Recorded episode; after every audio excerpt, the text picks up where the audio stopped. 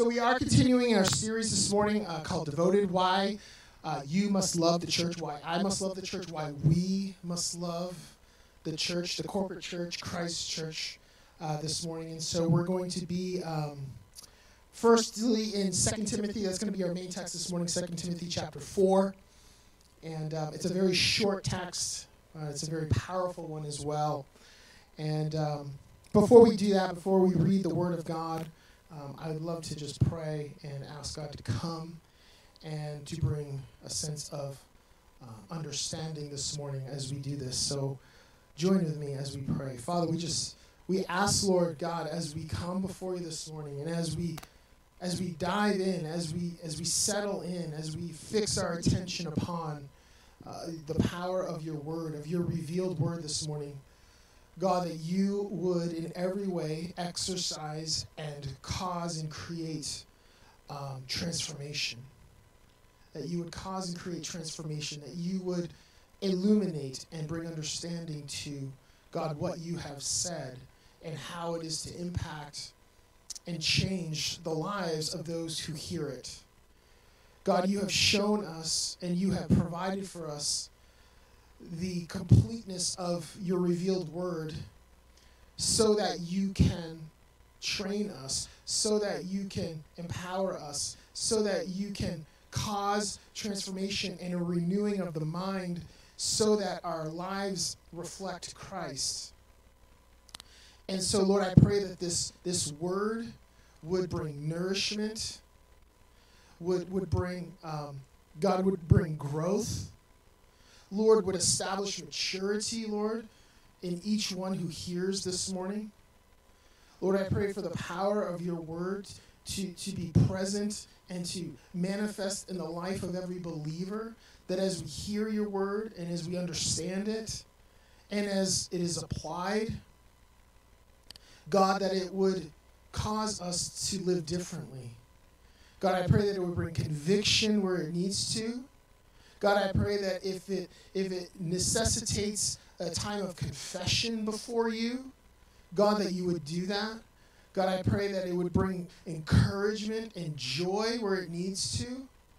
God, I pray that you would work all things to the power of your will and to the purpose of your desire in the hearts of every believer as we get to feast on and be nourished by and to grow in your word through the power and the life giving presence of your Holy Spirit who lives in us.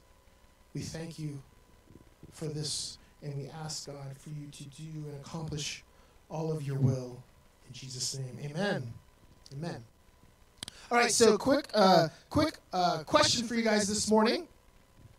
Uh, how do you interact with the Word of God? How do you interact with the Word of God? And by interact, I just basically mean how it is that you, you know, experience it. Um, is it? I'll give you a couple of examples. So it could be just you sit down and read it, right? You sit down and read it, and you just you just read, right? Uh, maybe you participate in Bible study. Uh, maybe it's more listening, so you're hearing someone, like right now. Well, you're doing both right now, hopefully. But maybe it's you hear something, your sermon, you're listening to a message, you're listening to a sermon, um, meditation to a certain point, but that really involves reading, right? Um, so we read a passage and, and, we, we think upon that passage and we, we meditate on the truth that is that is in that. Um, how is it that you guys maybe this week interact or interacted with the Word of God? Okay, Kathy, yeah.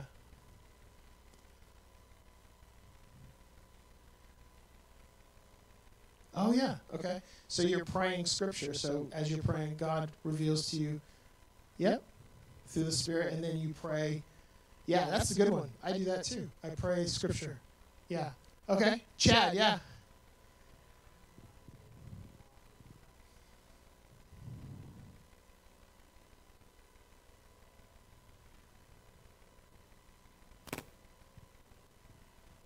Mm-hmm.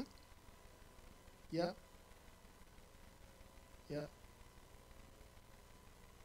Cool. Okay. Anybody else? How did you interact with the word this morning, or, or this week, or, or whenever? Anybody else? Cynthia, yeah.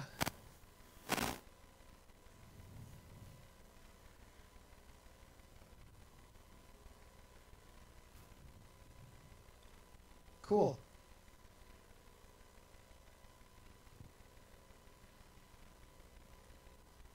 Yeah. So you just straight reading and taking notes. Because, no, well, you're a writer, so I thought you'd be always taking notes. Yeah, look. That's good, Lori. yeah.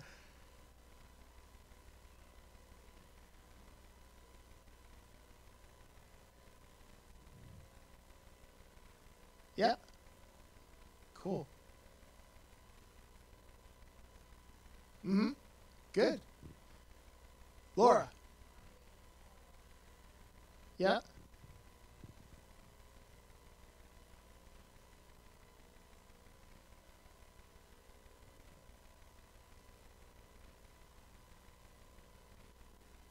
That's cool. Yeah. Yeah. Mm. That's really good. Wendy, yeah. Yeah. Good. There you go. Try is the key word there, right? All right, Sandy, yeah. Ooh. Yeah. Yeah, there's nothing there's nothing better than seeing scripture. Yeah. Uh, actually, it was um, Chris actually sent me a song this week by was was her name Judah? Is it Judah? And the song was amazing because it used so much scripture. Like it, it, it just wasn't there. It wasn't just their lyrics that they had come up with, right? But it was they were they were singing scripture, and it was just made it so much more powerful to actually understand that you you hear the word of God, like you read it, but then when you hear it being brought to music, it's just it's so powerful. It it brings a whole different dimension, I think, to understanding scripture um, in that sense. So last one, okay, Christy, yeah.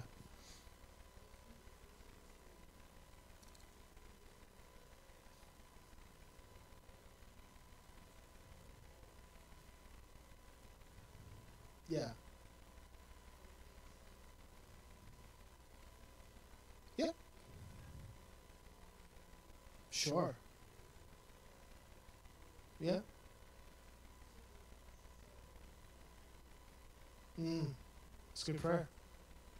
It's a good prayer. Yeah. Yeah, the reason why I asked that is because in Timothy, in the passage that we're going to look at this morning, um, there's a specific way in which God has called the church to interact with the Word of God. And so we're going to talk about that this morning. And so the, the title of the message this morning really is um, The Publisher of the Truth. The Publisher of the Truth. And that is uh, one of the reasons why uh, we must love the church, because the church is the publisher of the truth. And I know that sounds sound kind of strange. No, we're not putting out magazines, even though there are magazines and books that are put out. That's not what I mean by being a publisher of the truth. Uh, we'll look at that in a moment um, with, with, with Timothy and what Paul's exhortation to Timothy is and how that bears out in the life of the church. And so, really, this is kind of continuing in our series of why we, we must love the church. And as you guys know, we have um, the church really is. Uh, participating in the church and devotion to the church is essential to the, the nourishment of the Christian. That we, we, we cannot be fully brought into this place of growth and maturity and training in righteousness outside of our participation in the church on a regular basis. To be a part of the church is the main way in which every believer is nourished and grows and comes to maturity. Christ's church provides the core elements for this process. It provides the core elements aimed at producing one who is set apart, one who is holy unto God. And so, one of the core elements we've been we've been talking about these core elements in part of the structure of this of this series in the in the substance of the series. So we've been looking at the structure at the beginning here. The first part is the source. We looked at the source of the church. Why should the church why should we love the church? Because of the source of the church, right? And then we looked at, we're looking at now the substance of the church, and we'll be looking at the sacredness of the church. But when we're talking about the source of the church, what we're talking about is the originator, the initiator, the author. And so we must love the church. Why? Because it's being built by Christ. Christ says, I'm building my church. Matthew 16, 18, right? He said, I tell you the truth, Peter. You are this rock, and on this rock I will build my church. Christ is building the church, and that's why we must love the church. Jesus said to him, On this, on Peter's confession that he is the Son of the living God, the Christ, he said, On this confession and on you, Peter, I will build this church. I will build my church. You will be the effective agent in the building of it, in the building up of it, as you are sent out by me. And then in 1 Corinthians chapter 3, verses 11, we see that Christ not only is building it, but he's building it on himself, on him as the foundation. Paul said it here, for no one can lay a foundation other than that which is laid, which is Christ. And we talked about how churches often want to lay their foundation on men, on the wisdom of men, on you know, the teachings of men, you know, on on you know on gimmicks and, and on systems and you know on strategies and things like that that are really coming from the heart of men. But but Christ says, I will lay the foundation of the church on me, right? And then the substance. We looked at the substance last week. We talked about this for a moment.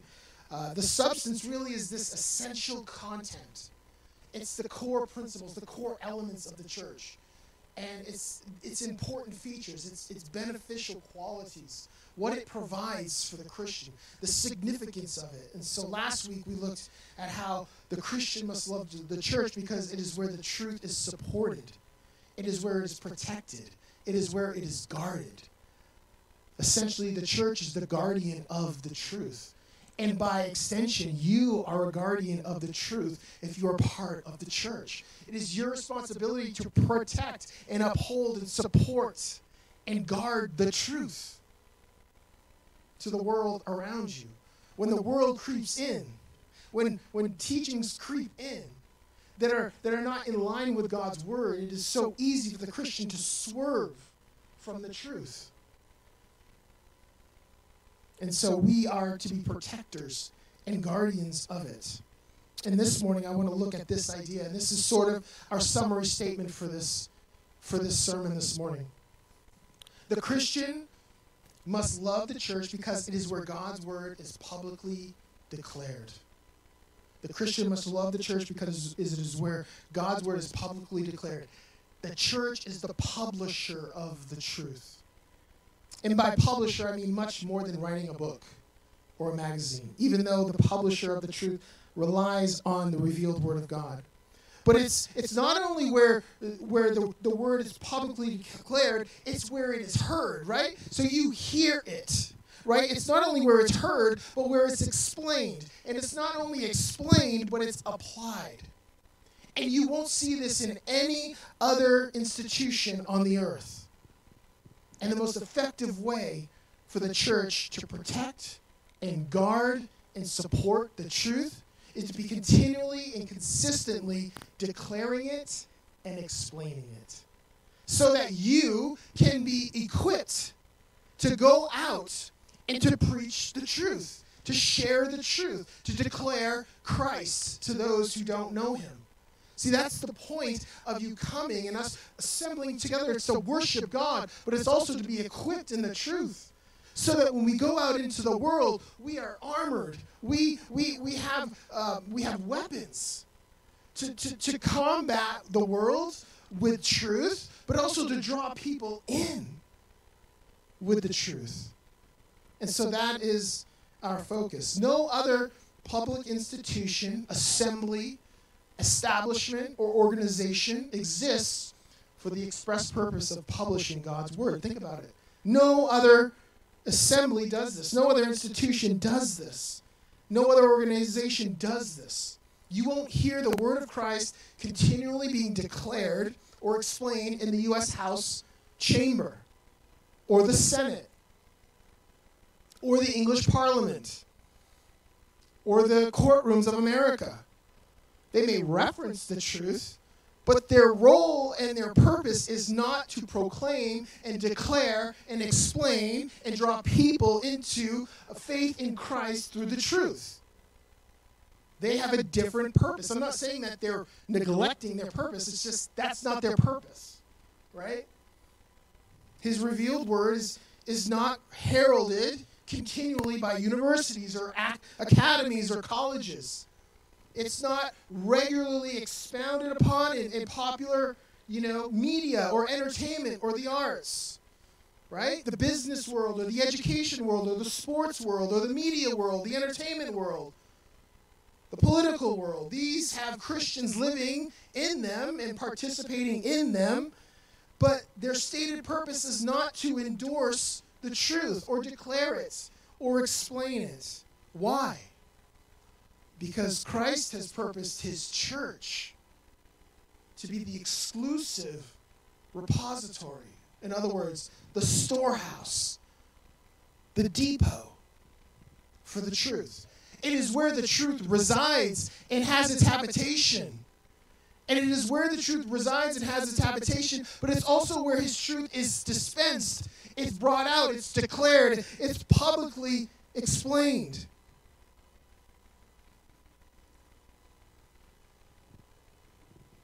The church dispenses the truth to work for this purpose to work conviction, repentance, and salvation in the unbeliever, and to work sanctification in the believer. But this is not a novel idea. This is not a novel concept. I want you to take you to Nehemiah chapter 8, verses 1 to 8. I'll read it. You don't have to go there, but I want to read it for you so that you understand wow, this is not something new that God is just doing now in this time, in this season. Listen to, I'm going to read portions of it, not the whole thing. But I want you to get a sense of the situation here uh, in Nehemiah chapter 8. They had just came back from their captivity in Babylon. They had built the altar, and they had finished basically building the wall to protect the city. And this is what it says. This is what is recorded in Nehemiah chapter 8. And all the people gathered as one man into the square before the water gate, and they had told Ezra the scribe to bring the book of the law of Moses to the Lord, uh, that the Lord had commanded Israel. So Ezra the priest brought the law before the assembly, the word of God, both men and women and all who could understand what they heard. On the first day of the seventh month, this would have been the Feast of Trumpets. This would have been on sort of the new year, uh, the Jewish New Year. There's basically two New Years, but we won't really get into that. And he read from it facing the square before the water gate from early morning until midday, in the presence of the men and the women and those who could understand. And the ears of all the people were attentive to the book of the law. The, and Ezra, the scribe, stood on a wooden platform that they had made for the purpose. And then beside him, there were um, just a list of names. And they were, they were in the crowd. Uh, we'll kind of understand why they were there. And Ezra opened the book in the sight, this is verse 5, and Ezra opened the book in the sight of all the people, for he was above all the people, and as he opened it, all the people stood. Can you, can you visualize this? I mean, a massive group of people. Ezra comes with the book of the law, the word of God, and he's about to present the word of God to the people of Israel, and they all stand. And Ezra blessed the Lord the great God, and all people answered, Amen, Amen, lifting up their hands. And they bowed their heads and worshiped the Lord with their faces to the ground. Think about this. What caused the people of Israel to worship God? Simply by hearing the word of God. No fanfare, no emotional manipulation. you know? No, you know what I mean? There, there, there was no you know, pomp and circumstance. You know, it was it was simply the reading of the word of God that caused the people of God to worship God. Such a beautiful visual. And then it says, all of these men and the Levites, they were there for a purpose. They helped the people to understand the law. So what happened? They explained, they applied, they heard the word, and then it was immediately explained and applied to them. They read from the book, from the law of God, clearly, and they gave the sense so that the people understanding the reading. And so this is not a novel thing that we're doing. This is something prescribed by God way back in the Old Testament. And so when we gather this morning, we gather together. Why we must love the church is because the church is the publisher of the word of God. And the people of God come to worship God by hearing the word of God declared so that it can bring transformation. Look at what it did. It caused them and to celebrate and to worship God and to repent and to come back to God. See, when we declare the word of God, it has the power to bring people back to God. When we declare the word of God and the word of truth is spoken, it brings the power of conviction on every heart, causing them to analyze their life and causing them to understand who God is in the holiness of God and causing them to come back to God and worship Him. And so it is no different for us this morning as the church. It is not a novel idea, but it is one that God has purposed from the beginning for his people. Back to 2 Timothy chapter 4, verses 1 and 2. This letter from Tim, to Timothy is provided and written by Paul. And really, this is Paul's last letter. Paul is at the end of his life. Paul, these are his final words of exhortation to Timothy. This is, in many ways, his concluding thoughts to his spiritual son.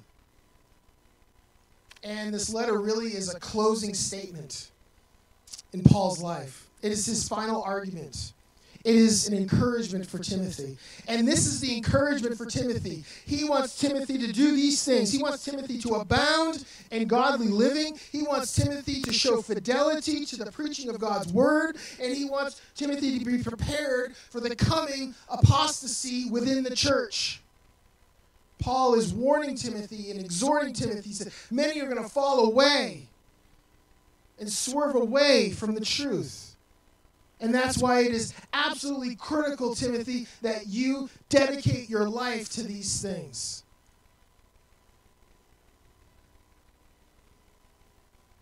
And tradition really holds this that, that Paul's final letter to Timothy, this is his final letter, but these are the final words that we find in the canon of Scripture by Paul. These are his last words. And his last words should be regarded as lasting words. In other words, we should pay attention to what Paul is saying in this letter in 2 Timothy. The reality of the gospel and the reality of Paul's suffering for the gospel and his imminent death is palpable in this letter. You cannot escape this backdrop. It is a predominant backdrop and thrust of this letter. I want to take you just for a quick reference and context here. 2 Timothy chapter 1 verses 8. This is what Paul says. Therefore do not be ashamed of the testimony about our Lord, which is Christ, nor of me, his prisoner. Do not be ashamed. People are going to cause you to be ashamed of the gospel and ashamed of Christ. They're going to try to um, they're going to try to um, convince you that, that you should not believe. They should try to convince you uh, that you should leave your ministry. They should, they're going to try to convince you uh, that you must abandon what you have learned and heard and are living out. He said, Do not be ashamed of me or the gospel, but share in suffering for the gospel by the power of God. In other words, share as a prisoner as I am suffering. He says, he is suffering for the gospel by the power of God, and his testimony about his uh, about Christ and he should not be ashamed of these things, nor of me, his prisoner. Paul is speaking not figuratively, not metaphorically, but literally. He is in prison. Verse 2, uh, or chapter 2, verses 8, this is what he says. Remember Jesus Christ, risen from the dead, the offspring of David, as I pre- as preached in my gospel, for which I am suffering, bound with chains as a criminal. In verse 4, 6 and 7. He says this For I am already being poured out as a drink offering, and the time of my departure has come. I have fought the good fight, and I have finished the race. I have kept the faith. So here we see Paul's life, and the death is imminent. It is the next thing to happen to Paul. And so this is what he says to Timothy in chapter 4, verses 1 to 2. He says this I charge you, and this is our main text I charge you in the presence of God and of Christ Jesus, who's to judge the living and the dead, and by his appearing and his kingdom, preach the word. Be ready in season and out of season. And he goes on to say how it is that the word is to be delivered and the effects it has on its hearers. But I want to just stop there. And I want us to see this in the first part, in verse 1. Paul says, I charge you, Timothy, in the presence of God and of Christ Jesus, who is to judge the living and the dead, and by his appearing. Paul makes it clear that the charge to Timothy and the church in proclaiming God's word is tremendously important. It is a great consequence. The church's responsibility to the word is not to be considered a trivial matter, nor should it be accepted in a superficial manner. It is not to be a sideshow for the church. Is not to be one thing of many things, but it is to be central to the expression of the church. It is the centrality of God's word in worship. Paul says this it is a mandatory obligation. There is no getting around it.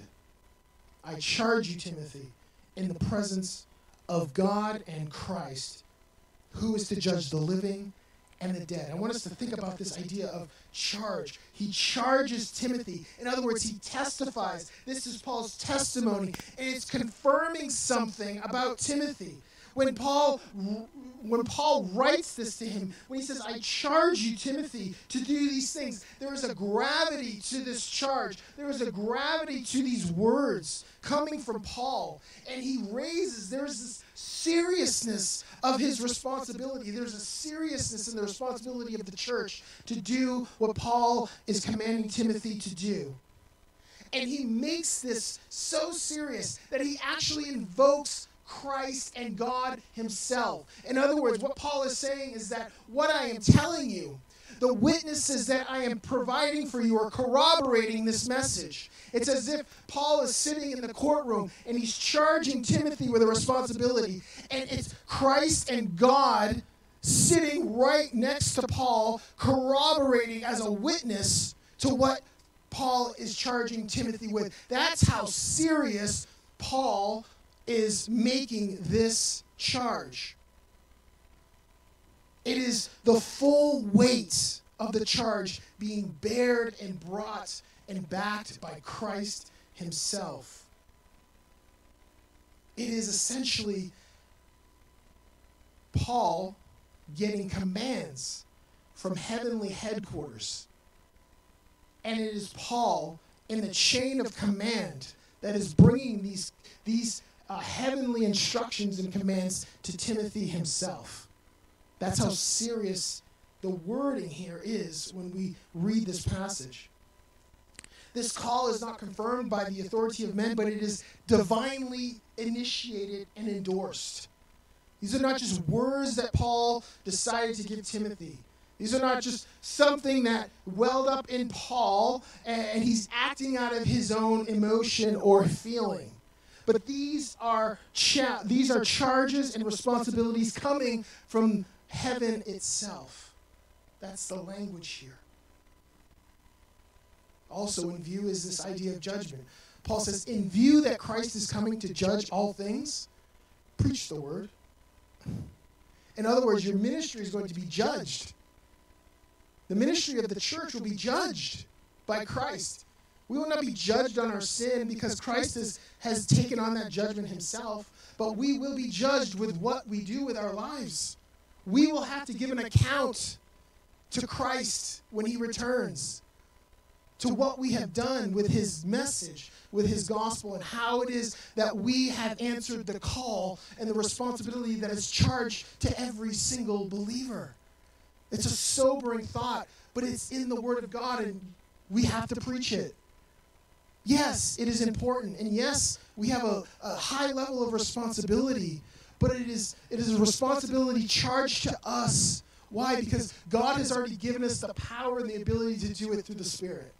This, we're not relying on our own functions, our own faculties in order to, to, to do these things, in order to be able to, to live out the life and to, and, to, and to live out the life and the purposes through the will of God. But God has given us the power and the ability through the Spirit to do these things, to perform what He has charged us to do. But we will all give an account. So there is a seriousness in this charge. And secondly, I want us to see what it is and how Timothy is supposed to do what he's been charged to do, and by extension, the church as well. Look at what he says. What is he charged to do? He's charged to do one thing preach the word. Preach the word. And that is why we must love the church because this is where God's word is publicly declared, where it is published. So I want us to see here how and what we declare matters. What we declare matters, and how we declare it matters. Look what he says. He says, Preach the word. And so he's kind of underscoring this idea of what is the material and what is the manner, right? What is the material? What is the manner? He says, Preach the word. This word uh, in the Greek, kerusso, this is a verb and it's in the imperative mood, which means it's a command. It's to, a command to herald, to proclaim openly, to publish, to make known something. It is like a public crier with a, this gravity of authority. It's like a, a public crier that, that enters a town and begins to declare uh, the events that have happened in the kingdom. It's like a public crier who, who, who comes into town and, and, and, gathers the citizens around to announce the good news of battles won or territory claimed or, or a new royal offspring that has been born, right? It, it comes, it's a public crier who comes and gives good news regarding the kingdom or the nation in which the citizens live in. It's this it's that same kind of idea that when the church proclaims the word of God, is we are proclaiming the good news to the world. And for, for Timothy, this verb is in the imperative, so it means there's no negotiating with God on this. The order has come down from a divine chain of command. There is no room for the church to compromise accommodate this call. But we are to be the public crier, announcing the good news for the world to hear. And we are simply following in the footsteps of Jesus. Look at this Matthew chapter 4, verse 17. From that time, Jesus began to what? Preach, saying, Repent, for the kingdom of God is at hand. Publicly declaring the truth. Mark 138. Let us go on. This is Jesus speaking to the next town. That I may preach there also, for that is why I came. Jesus came to preach and declare and to publish the good news of salvation that can only be wrought through faith in Him. Next, that is how we are to declare it, that is how we are to make it known. But what is the substance? Paul says, preach the word. Preach the word.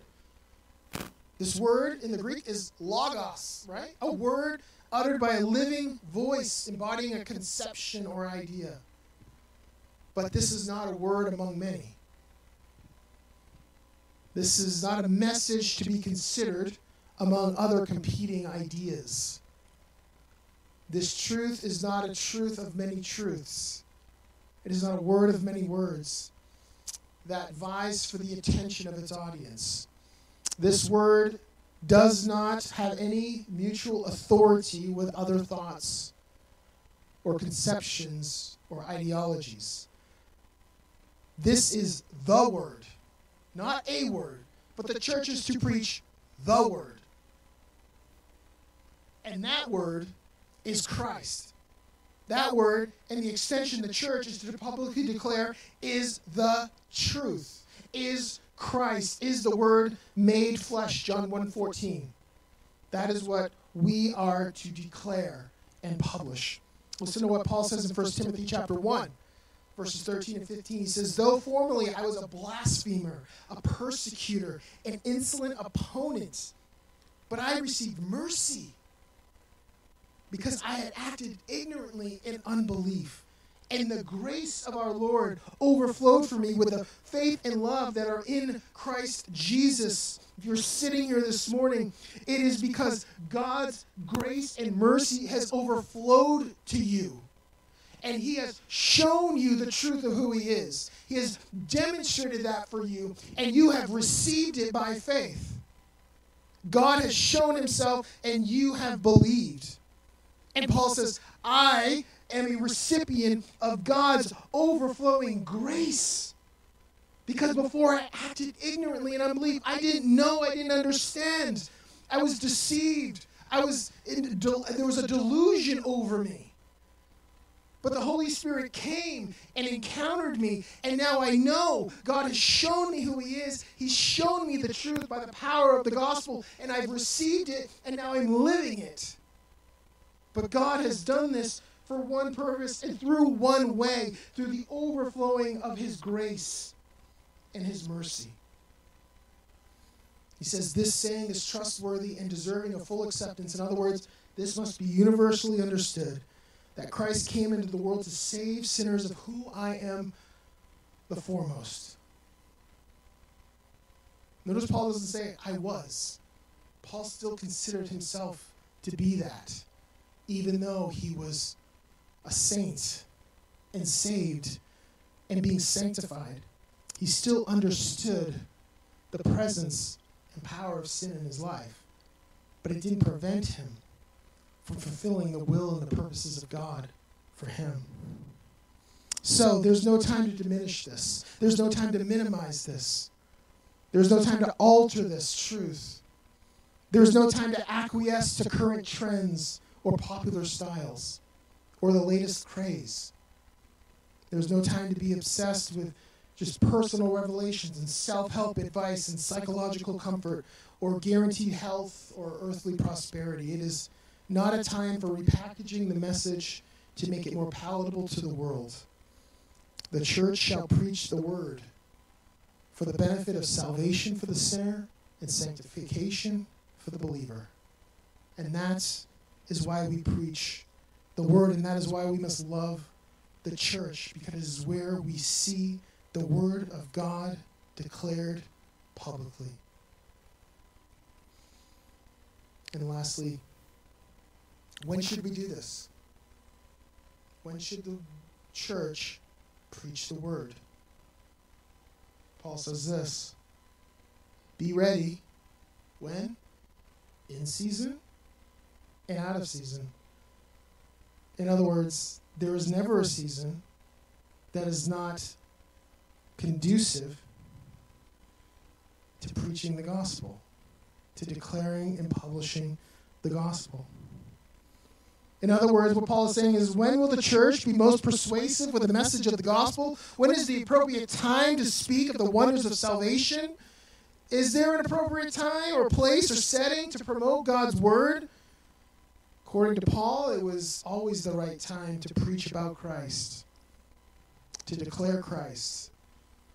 And when I say preach, guys, I hope you, I hope you understand what I'm saying. I'm not saying it, that word is taken on a very condescending and pejorative sort of feel to it in a negative sense.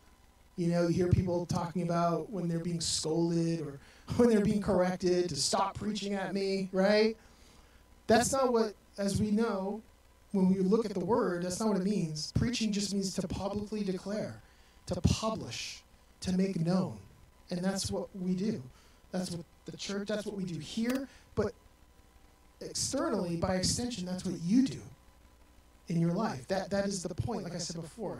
Coming and being a part of the church is to be equipped and to be empowered by the Spirit to preach the truth, to share the gospel, to see people coming into the kingdom to see people being drawn by Christ and you being a part of that drawing. Because Christ said, No one can come to the Father unless he's drawn to him. God does the drawing, right? God does the drawing. We don't draw.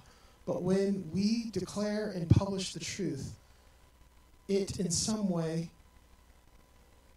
is part of that process of God drawing. Listen to what Paul says, 1 Timothy chapter 4. Until I come, right? Because Paul's not there. He's writing this letter for encouragement and instruction. Until I come, until I see you, devote, which means give attention, apply thought and effort yourself. Devote yourself, all of you, to the public reading of Scripture, to exhortation, to teaching. In other words, there's never not a good time to do this. There's never not an appropriate time to preach God's word. Many philosophical debaters they tend to use techniques to help them carefully choose opportunities to share certain things as to whether or not they can be more persuasive in their arguments. When you watch debaters, um, they're carefully crafting when they're going to make their points and how they can be most persuasive by, you know, carefully figuring out when to share and when not to share. And let me just say that that is not the way the gospel of Christ is to be shared. The gospel of Christ is to be shared, but not to be subjected to these methods, right? Of trying to pick the right time. I mean, obviously, there we need to use discernment. right? We need to use discernment and, and understand the nature of conversations that we're in. Absolutely. But what Paul is saying is that there's never not an appropriate time. The gospel shall be declared when it is popular and when it isn't when it's well received and when it's rejected, when it's safe and when it's dangerous. And here's the mystery, guys, that it never needs a carefully crafted moment. It de- never needs a conducive atmosphere. It never needs a favorable situation. It never needs a it never needs any of those things to produce change. It never needs those things to produce conviction or repentance or salvation because it's the power of the Spirit that does these things. It's the power of the Spirit. That's the way the results are achieved. It is not anything in us, but it is God working through the declaration of His truth. And so that should take a lot of pressure off of us. All we do is share and declare, and God brings the growth. The Holy Spirit works conviction and change and transformation in the lives of all who have not believed and in the lives of all who do as well. So, why must we love the church? Simply this we must love the church because it is where we hear the word of Christ publicly declared, explained, and applied. And it is where we are trained to learn the dynamics of the gospel, the features of the gospel, making us more impactful, making us more better equipped ambassadors and dispensers of the truth with everyone in our lives. Because this is what the world seeks. The world seeks truth. The world doesn't necessarily isn't looking for Christ, but the world seeks truth. The world seeks understanding. And it is the church that has the truth. It is where the truth of God inhabits. And it is where the truth lies and is declared. And so, if we are going to be ambassadors, dispensers, if we are going to be those storehouses that are ready to give away the truth, then we must be participating in being devoted to the life of the church where that equipping and that training happens the most. And that is why we must love the church this morning. It is a wonderful, wonderful truth that we must hold and consider to be of utmost importance when thinking about our commitment and devotion to this body of believers. Amen? Let's stand.